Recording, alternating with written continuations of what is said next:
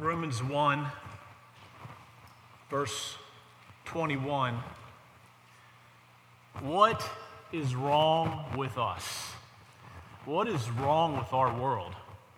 You look at things that happen in our world, the, the shootings we've experienced, the celebrities and politicians tied up in scandal after scandal. Things that are personal, like divorce that happen in our families. I mean, how can two people who love each other, who say, I do, who bear their souls to one another, who have children together, how can, how can they divorce? How can they get to that point? What is wrong with our world? Something small like a, a teenage girl who has a boyfriend, and the boyfriend keeps cheating on her over and over again, and she keeps going back to him over and over again. Something kind of humorous, but also sad like that. What is wrong with us? What is wrong with our world? Well, Romans 1 and 2 tell us what is wrong. Paul diagnoses the human race in Romans 1 and 2 in a pretty brutal manner. In Romans 1, he talks about the people out there and their sins. And in Romans 2, just when we're feeling good about ourselves, he says that we're just the same. The people inside the church are the same, and we're even worse because we have the scriptures and because we should know better. And not only that, but we are judgmental on the very things that we struggle against. But in Romans 1, Paul tells us what is wrong. Look at verse 21.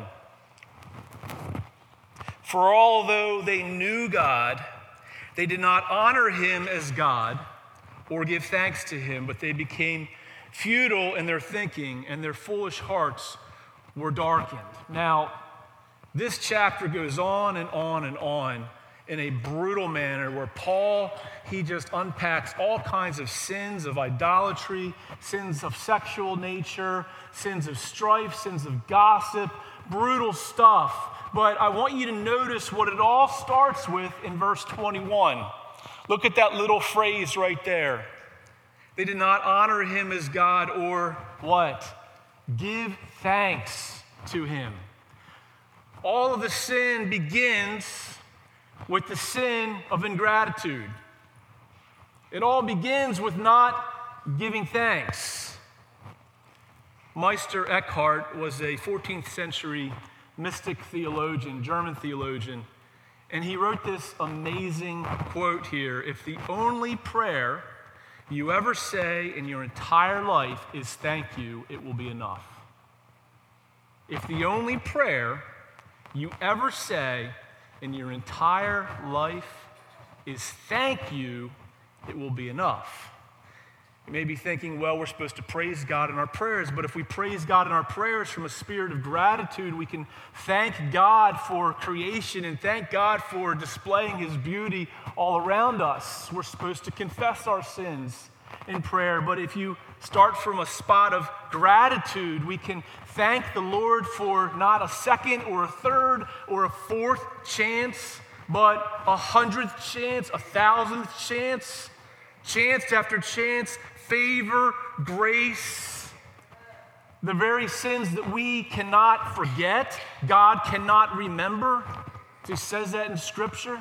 I will no longer remember your sins. And so we can give thanks in a spirit of confession. We can even give thanks when we're praying for our own needs or when we say we're going to pray for someone else. When you tell someone you're going to pray for them, a great way to pray for your brother, for your sister, for whoever you've told you're going to pray for them is by just giving thanks specifically for things about them for which you are grateful. You could pray a long time in that way. And so, as I was thinking about this message, about the fact that these sins start with not giving thanks, I was thinking, you know, the next two weeks or so as we go into Thanksgiving and then into Christmas, let's spend the next two weeks just having a spirit of gratitude, of thanksgiving, of being intentional about that. And then I thought about our Thanksgiving table tradition in the Better's house. And I know a lot of you have this same tradition where everyone goes around the table and says what they're thankful for. And, you know, that can be uh, a, a, blessing, but it can also be a very painful and awkward time, right? Because we're not used to doing that. And many times, by the time you get to the last person, you're very thankful that you're almost done being thankful. And so, you know, we don't know how to be grateful people. We don't know how to give thanks in the way we're commanded to. I mean, we can't even receive it when we go out to dinner with someone. We go out to dinner with someone and they want to pay the bill, and what do you do? You say, No, I'll take it. You say, No, I'll take it. You're trying to argue over it. And then what happens once they finally pay for it? What do you say? I'll get you the next time. Because we live in a transactional, conditional culture. And so we don't even know how to receive praise. We don't know how to receive thanks. What is wrong with us? Because it isn't just two weeks of Thanksgiving that we need, it isn't just two minutes around a table at Thanksgiving dinner. It's a whole orientation of our lives, of our hearts, so that we're no longer complainers and criticizers. We're no longer discontent and miserable. Don't you want to be free that way? Don't you want to live from a spot of gratitude, from a place of thanksgiving? Can you imagine? I mean, many times we say things like that and it sounds so restrictive when the reality is, is that's freeing.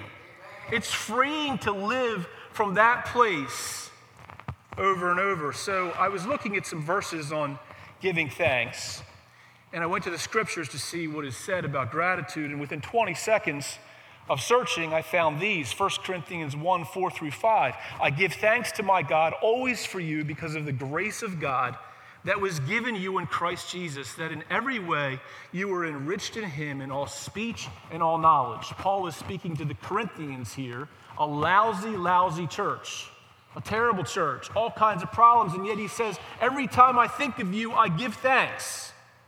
2 Corinthians 9:11 you will be enriched in every way to be generous in every way which through us will produce thanksgiving to God. Psalm 9:1 I will give thanks to the Lord with my whole heart. I will recount all of your wonderful deeds. Ephesians 1 15 to 16. For this reason, because I have heard of your faith in the Lord Jesus and your love toward all the saints, I do not cease to give thanks for you remembering you in my prayers. And then 1 Thessalonians 5:18. Listen to this one carefully. Give thanks in all circumstances. In everything give thanks, for this is the will of God in Christ Jesus for you. There it is. There is the law of God when it comes to gratitude. That's what's required of us. All the time, in everything, give thanks. Not two minutes around the Thanksgiving table, not for two weeks, you know, when we make kind of a, you know, a promise we're going to be thankful for a couple of weeks, but all the time, in everything, in every circumstance, give thanks all the time in thought, word, and deed. That's the law of God. That is what the perfect, good law of God requires of us during good times and bad. I mean, imagine how freeing, like I said, that would be if you could actually live like that. What kind of person would you be? And you know, Paul takes it further in 1 Thessalonians 5:18. He takes it even further because so many times what do we say? We say, "What is God's will for my life?" Some people will spend months and months, maybe years, trying to figure out what God's will is for your life. And Paul tells us right here God's will for you, I can tell you with 100% certainty, is for you to give thanks in everything that God brings into your life. Another question we ask around here a lot is what does it look like to be nothing but Jesus people? Well, Paul tells you that again right here because he adds in 1 Thessalonians 5:18 at the end, in Christ Jesus.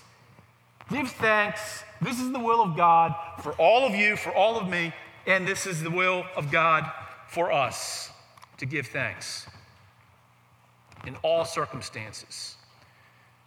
So, I don't know about you, but when I hear that, I'm like Paul in Romans 7 when he says, What a wretched man I am, who will save me? You're thinking to yourself, I'm, I'm grateful, I'm, I'm, I'm a thankful person, I'm this, I'm that. No, you're not. And I'm not. None of us are, according to the scriptures. We're not. Give thanks in all circumstances. Just do it. Give thanks. It's not really just do it moment, but it's really an it is finished moment. It's an it is finished moment. Jesus was the only one who truly gave thanks, according to the scriptures that we just read. You know, anytime you see something in the scriptures, especially in the Gospels, where in the four Gospels you see something happen again and again and again, all four times in all four Gospels, you take note. So, like the Great Commission, go into all the world and preach the gospel. That's in its own way in all four Gospels. Luke, he took a little bit while, he took a little bit longer to get to it. Um, he got to it in Acts, in Acts chapter 1, but it's still there. So that's very, very important. We need to know about that. Well, there's another thing that's there four times, and that's communion. That's the words of institution, is what it's called. And as I was studying these this past week, I was looking at them and I noticed a similarity in each instance. In each instance, Jesus says something, he does something. Matthew 26, 26 to 29. Now, as they were eating, Jesus took bread, and after blessing it, after giving thanks, he gave it to his disciples. Mark 14, 22, and as they were eating, he took bread, and after blessing it, he broke it, gave it to them, said, This is my body. And he took a cup, and when he had given thanks, there it is again. The creator of the world is giving thanks for the creation.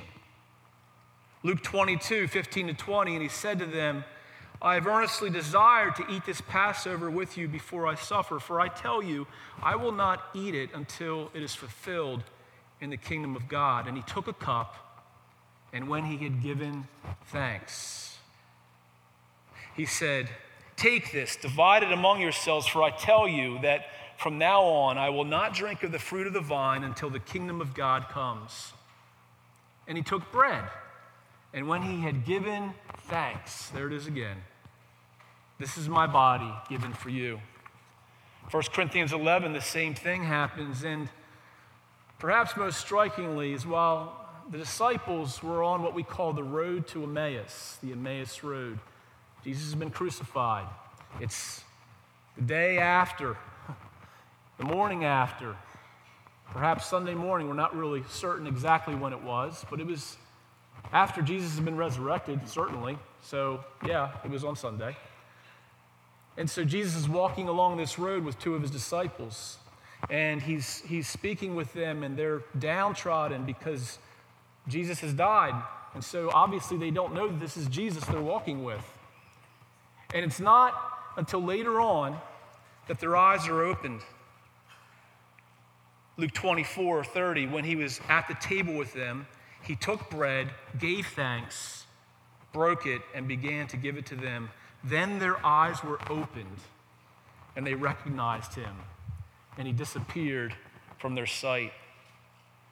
It was when Jesus took the bread and it was when he gave thanks that they knew that that was Jesus. So as we come today to the table, as we come forward, I want to ask you what it is that you need to bring to Jesus. Because the only way that we're going to be a thankful, grateful people is not through a just do it mentality, it's through Jesus. It's through living in Jesus. It's through nothing but Jesus. I mean, I believe in this so much.